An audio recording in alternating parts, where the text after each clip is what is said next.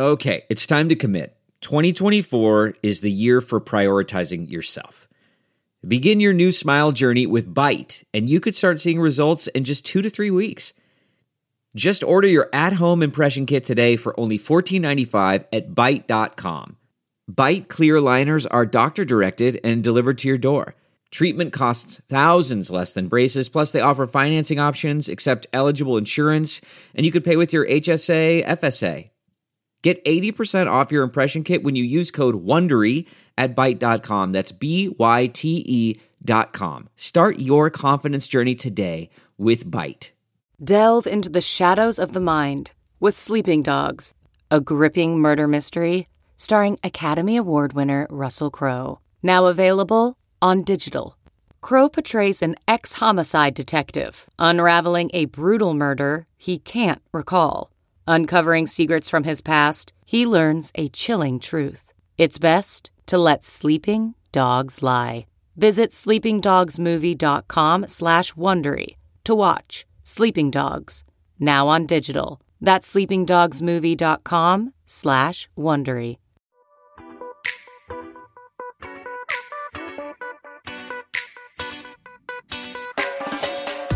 This is the Hash Podcast. Stay informed with the latest on Bitcoin, ETH, the metaverse, Web3, and more. All on the Hash for your ears.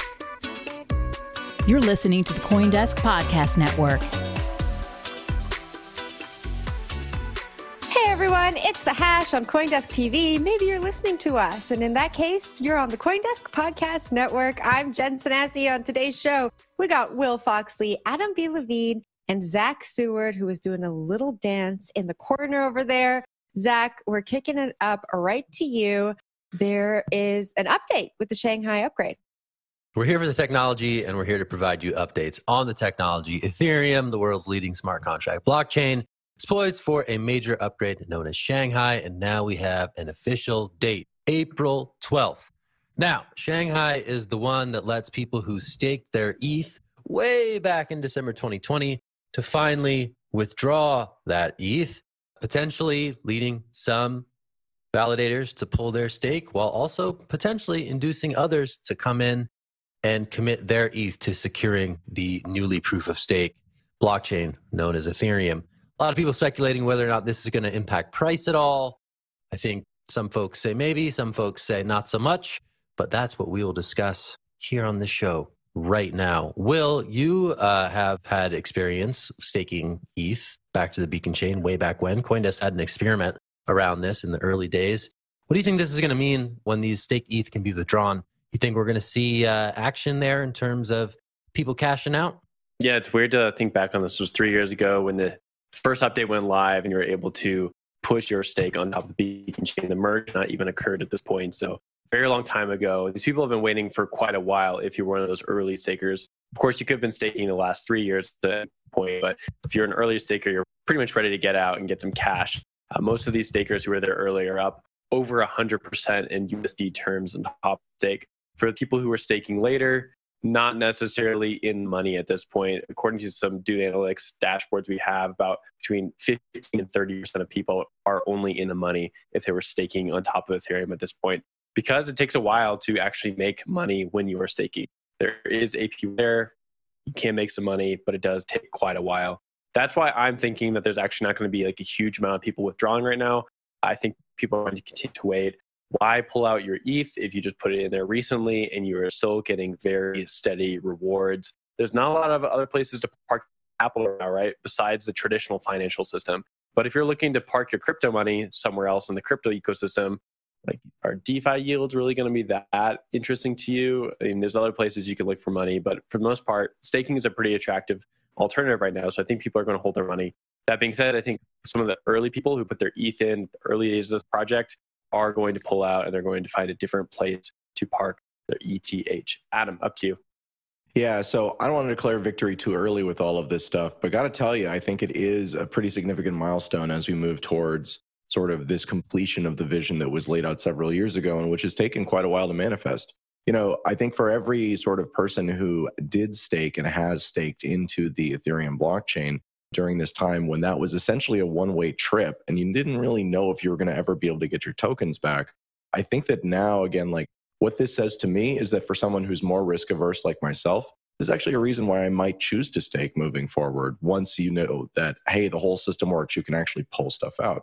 It's also worth noting that when you're talking about like profit, it's kind of weird because we're talking about it in dollar terms, which means that the dollar price of the asset matters a lot. But if you're just looking at it in terms of ether, right, in terms of like somebody putting ether into the staking system and then receiving rewards, everybody is in the green on that. Everybody has more ether at this point if you were a staker on the early chain, irrespective of when you did it, you know, today than you did at that point. So it's kind of relative depending on how you want to look at it. The only other thing I'd mention is that we think that this is going to happen. We think that the Shanghai upgrade is going to allow this to, to kind of uh, come into reality.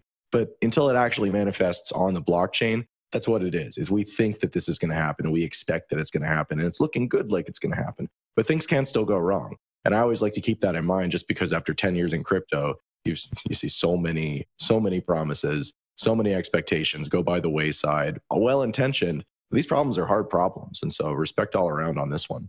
Zach? You know, you mentioned the certainty of, you know, being able to take these assets out. And I think, you know, I heard an interesting comment from Christine Kim, formerly of Coindesk, now a senior researcher over at Galaxy Digital, made these comments over on the uh, the Laura Shin podcast. She said that that certainty may actually induce more institutional stakers to come into the fold, right? Okay, assuming things go according to plan, as pointed out by Adam, there's a long history of some of these upgrades being just delayed or otherwise having issues assuming that it goes to plan, the ability for institutions to say, okay, I can put it in there and take it out there uh, at will rather than locking up for this indeterminate amount of time may actually induce more participation from the institutional side of uh, staking rather than some of the outflows that some people had been anticipating prior. So interesting, I think that you noted that, and it certainly is a big part of the calculus. Jen, I saw you. I want to get you in on this conversation. What do you think? What What do you take? Uh, what's your take on Shanghai? Well, both you, Zach, and Adam kind of brought up what I was going to bring. You know, the history on these upgrades is kind of push and pull, right? We never know if it's going to happen until it actually happens. And so, Will, I saw your hand up. I guess my question to you, as I pass it over to you for last thoughts, is what is the likelihood of this happening given the current ecosystem? Yeah, I think it's pretty high. Uh, the Goerli testnet also just pushed this same update just on the testnet version it seems to be happening right now pretty well. There was a few hiccups, but nothing that really put anyone in danger. So it does seem like this is moving forward. Of course, they will pause it if they see some sort of needed change in the code, and then they always add like a, a buffer period in there just in case. To Adam's point, I do want to critique one thing really quick. Not everyone is in the money because you can't slash in the system, and there have been some people who've been slashed and ejected from the proof of stake network over the years. So there's a few unlucky souls out there, but a lot of them Jen, I'll throw it to you for the next topic. All right, we have an update on Signature Bank. It is on the market after being closed by regulators, but there's a caveat. The buyer of Signature must give up all crypto business. Now, Signature Bank's crypto clients accounted for a quarter of deposits, and the bank was reportedly under investigation by the DOJ and the SEC. Just yesterday, we chatted about this on the show. The New York Department of Financial Services rejected claims that they took over to send an anti crypto message. And they actually said they took over because they didn't have a lot of trust in leadership. Zach, I'm going to toss this one off to you. An interesting update after yesterday's uh, comments. The seeds of conspiracy further sown by this update. Very crazy news out of Signature. I remain fascinated by the Signature news, and I remain fascinated of Signature as an example being sort of the opposite of what has unfolded at like First Republic Bank. So anyway, this is more fuel on that fire. Obviously, everyone in the crypto sector seems to think that banking regulators really are out to get them. That Operation Choke Point has sort of morphed into Operation Guillotine or something. And so, this little nugget here that, hey, even prospective buyers of this bank who should come in are being required to cede the crypto business that had come to define Signature Bank. Uh, that is highly notable. Now, Signature Bank had other business lines, right? I think they, you know, announced some months ago that they're trying to divest, trying to diversify in terms of their client base. Crypto represents, to my knowledge, something like a quarter of their business. So the fact that even that is too much for banking regulators to handle gives further credence to some of these suspicions that are emerging, as voiced by Barney Frank and others, that this may have been motivated by something else other than the health of Signature's balance sheet. Pretty crazy. I don't know. What do you think, Will? Yeah, I don't know. This is uh, popping all over crypto Twitter right now, and I think that we do. We're not really in a different place than we were yesterday, right? Like they might come back, and the regulators are saying like, "Hey, we we didn't do this because we have an anti-crypto animus of some sort." That was sort of expected that they would say this. What does get interesting here is the fact that they said, "Hey, you cannot continue to operate Signet or any of these other crypto companies that you you were previously banking if you're going to buy Signature." And that really just eats into the whole conversation. Does these these government regulators in Washington, do they have an anti crypto bent? And that seems to point very strongly towards it. At the same time, Zach and Jen, what you said earlier a second ago, yes, they didn't really trust the leadership at that time. And it does seem like the deposits and the solvency of the bank was quickly collapsing going into last weekend, Friday especially. And that's what we saw with SVB and a lot of these other banks, right? Like, the bank runs happened so fast. SVB lost $42 billion in deposits within something like 48 hours could have happened when I think the FDIC and other regulators were looking at this and being like, hey, we want to stop this from happening again. So there's an argument on both sides. But I really do think that, like, with that comment from the FDIC and other regulators that you, know, you don't want you to be banking anyone in crypto anymore, you just gave so much ammunition to everyone who's a crypto fan, and they're going to continue to attack this line of logic. Adam, I throw it up to you, though, get your take on it. Yeah, I mean, uh, respect all around, but I got to say, I'm done giving the benefit of the doubt to the regulators. The regulators mm-hmm. never warrant the benefit of the doubt. Again, like any opportunity, like they're all coincidences, but they all happen to fall in one particular direction consistently every single time something like this happens. I mean, just look at the conditions that surrounded the closure of Signature versus Silicon Valley Bank. Silicon Valley Bank was shuttered on a Friday at the end of the day, which is pretty typical for the FDIC. They go in, they recapitalize the bank, they start selling off assets. Monday morning, they open up and people have access to their capital. Now, Signature was not closed on Friday. Signature looked fine going into Friday. And there's a lawsuit that was actually just filed by some of their shareholders who are like, Were you lying to us? How, how could you possibly have been strong on Friday and now closed today? Which is an interesting question as it relates to this. So, when you're looking at this, though, there's two different things here. One is that when one of these banks tends to be closed, the bank, uh, the regulator that closes them will put out a press release that explains the reason why it needed to be closed. That didn't happen with Signature Bank, and that is unusual. The other side of it is that when they closed it, it was actually in the same press release as they announced the banking system backstop that backstop every single bank, which means that they announced the closure of a bank at the same time that they announced a plan that will prevent any other closures. That is wildly unusual. Why would you not just have the signature bank fall under the plan that you're announcing at the same time you're announcing it's closing? It's bizarre and defies belief unless the assumption is that the point here wasn't to close a bank that actually needed closing, but was to use sort of the fog of war and all of the concerns around the banking system stability as a way to do a thing that they wanted to do anyways, but couldn't really come up with the rationale to do so. So they just did it in this way, where if you're paying attention, it looks really weird. But if you're a normal person, it's just like, oh, hey, that's another bank that failed. So again, like I, I do not think these people warrant the the benefit of the doubt. I think we'll see that in the last story that I'm covering today as well. They're acting in bad faith in ways that don't enhance security and stability, but in fact are exacerbating many of these problems to fulfill what seem like other purposes that they've already decided are important to them. So uh, I wish you guys the best of luck with that, but that's where I am on this one. Okay, I want to add one more thing to this story that we haven't chatted about this week about Signature Bank.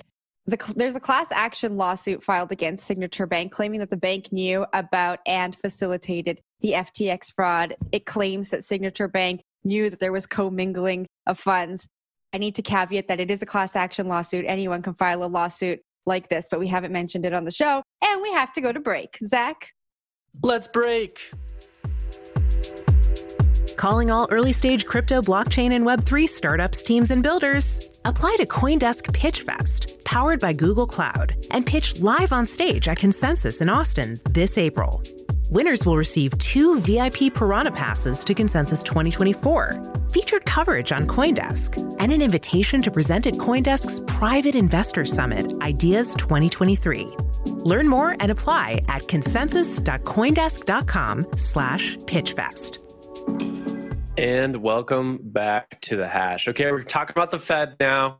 We've had way too much talk about crypto in this show, so we got to talk about our overlords, the Federal Reserve. which are looking to launch FedNow, a banking program that they've been working on for the last few years. They debuted this mostly in 2020 and they've been tinkering with it. In July of 2023, they're going to launch this. It's essentially a payment program that will allow banks and others to move dollars through the Federal Reserve System very, very quickly. It's not quite a CBDC, which I'm sure we'll talk about in a second, but it's a step in that direction where you're able to move and settle and clear dollars very quickly through the financial system. For now, it's mainly going to be between the Federal Reserve and financial intermediaries that sign up for it, like a banking partner. But in the future, it can be used for settling things as simple as a bill. Why would you use something like this? Well, you might want to have the backing of the Federal Reserve. You might not want to be trusting these banks right now. And I think the Fed has noticed this. They've been working on this program for quite a while. And it's kind of an inauspicious moment for it to launch. I really want to get your take on this. I want to see the tinfoil hat come out. I want to see it all. Okay, I'll put on my tinfoil hat for you. So, I mean, when we're looking at a system like this, there's a couple of different things here. First off, people clearly want instant transactions, right? One of the things that's characterized our banking system, though, is that it really is built on top of the commercial banks. Even the Federal Reserve actually has shareholders, which are the commercial banks, which is how it maintains its so called independence from sort of the rest of the political, financial, et cetera system. Since sort of the beginning of the cryptocurrency era, we've seen this push to make it so that the traditional financial system actually works a lot closer to how the cryptocurrency systems work in terms of the speed by which you're able to make these types of transfers.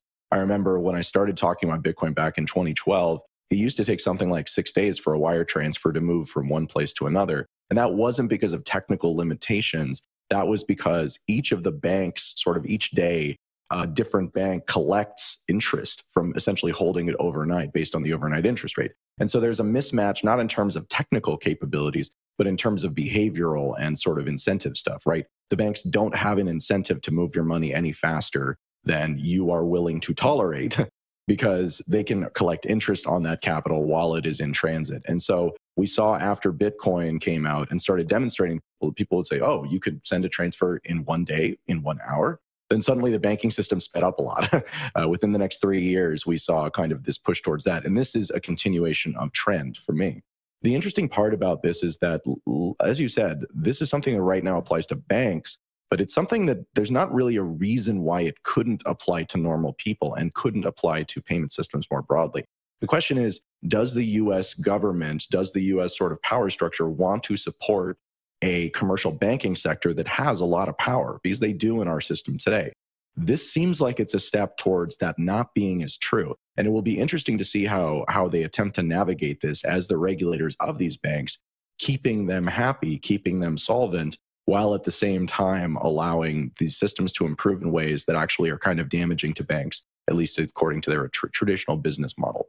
So that's my take on it. Again, relatively minor story, but a continuation sort of of trend that we've broadly seen here to date. Zach, what do you think? I saw Jen. She had a she had a spicy take, brew, and I, I, I saw it. I saw it. So I'm tossing to her. I'll go super quick and I'll throw it back to you, Zach, because you got the Mr. Burns hands going right now. And so I bet your take is even spicier. But my first take is why is it called Fed Now? It sounds so much like the Fed came up with this name. Sounds so weird. I don't like it. Um, my my more uh, nuanced take, I think, is that if we juxtapose this news with the news that we've spoken about previously on this show, with banks largely outside of North America experimenting with DeFi for this kind of like CeFi, DeFi future, this makes sense. And and Adam, to your point, I think that this proves that the government is looking at what's going on, is looking at what consumers want from their banking services. And I think it shows that they are getting scared. And so this like Fed Now product, I understand it. The one thing that I um, kind of looked at with a skeptical eye was that some Fed officials said that the program could replace the need for a CBDC. I looked at this in a totally different light. I think this just paves the road for a CBDC. I think Fed now starts offering this service to commercial banks. Then, you know, like Adam described, regular everyday retail consumers can start using it for things like paying bills. I think it paves the road so nicely for a CBDC to be introduced in a really seamless way to drive people away from some of the offerings that crypto offer. Zach? Yeah, I just wanted to comment on the kind of the crypto angle, and I think it does kind of undercut what's emerging as you know a nice talking point for the crypto sector. You saw it uh, communicated, I thought, very capably in a Coinbase commercial about the existing system and these incumbent money systems being so high friction and taking so long in ways that the rest of our world has become so much quicker, right? So the idea that crypto is a solution to existing financial rails that can be quicker, that can provide instant settlement, that can provide some additional benefits, here is sort of blocked, I think, by Fed now rushing to deliver some of those same benefits that people, just normal people, find really frustrating with the financial system, right? In terms of, again, how long it takes to send money overseas, how costly that is, et cetera, et cetera. So if the Fed can sort of harness that energy and co opt some of that energy, I feel like it does sort of undermine what is emerging as a really nice narrative piece for why blockchain technology can be a better settlement layer relative to the things that we have in the world today. So that's sort of the interesting sort of like horse race aspect of it all. But I'll toss it to Adam for his last thoughts. Yeah, just real quick. I mean, what do uh, what do the traditional financial system and gold have in common? We use them because of tradition that doesn't really make sense anymore, right? If you look at the reason why people use bank accounts 20 years ago versus today, 20 years ago you needed to have a bank account in order to really make any type of payments that didn't involve cash. What the FedNow system presents and what cryptocurrency presents and many other competing systems present is an alternative for how you could use money, how you could store your money and use your money without requiring a bank. And that is so existential to the fundamental business of banking as it exists today that it is hard to fathom. So this is actually a shot across the bow from the Federal Reserve, uh, you know, in contrast to sort of what we're talking about in the world of cryptocurrency. But again, it comes down to why do you have your money in a bank? Because we're used to it. It's not for the interest, it's not for anything else. Anyways, moving on.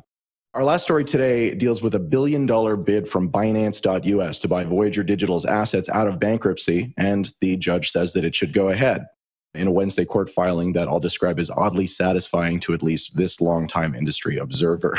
In lengthy written comments, the judge recounted how the U.S. securities regulator is essentially trying to have its cake and eat it too, by on the one hand arguing that Voyager token might be a security and that Binance US might be an unregistered securities exchange, but on the other hand, emphasizing repeatedly that this was just potentially the opinion of SEC staff and that the commission wasn't going to comment at all, provide any arguments or any evidence in support of any of that.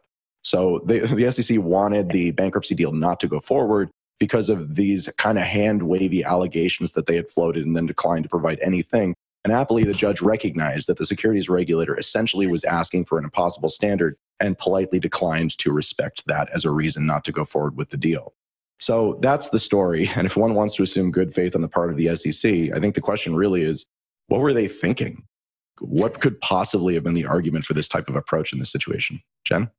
Doesn't this just fit with how the SEC operates? Like, can you blame them? This works for them in so many other facets of their business. They go in, they say something, we think this, we don't want to give that much information, and it just works. I really tip my hat to this judge for, you know, sticking to how the proceedings should work, sticking to the court's rulings and not allowing this case to be kind of pushed into a corner or or bullied by the regulators. Adam, I think that this comes back to that ulterior motive narrative that you were talking about earlier, right? Like what is the actual intent of the regulators who are trying to interject into this case? Are they actually looking out for retail at the end of the day, or are they looking out for themselves and and their own motives? Um, I want to touch on a point that came up previously on the show. We've been uncovering this story. Well, we've been talking about this story um, almost every day now. The judge previously said if the DOJ or any government agency had evidence of misconduct specifically related to the bankruptcy, they should have presented it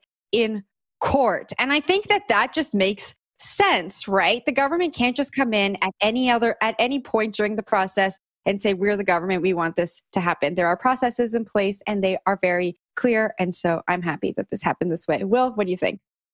No, I definitely agree with you. I feel like there's been a lot of time for them to do something about this. I mean, we've had two different buyers for this Chapter 11 case, both FTX and now Binance US. And then still, these government agencies have not been able to move forward with anything substantive, right? We've had the DOJ, we've had SEC, and now this judge is coming through and saying, hey, no, like the debtors here, every day that they don't have the ability to sell any of their tokens are locked up in Voyager, they are harmed by this. And so I, again, also applaud the judge, just like you said.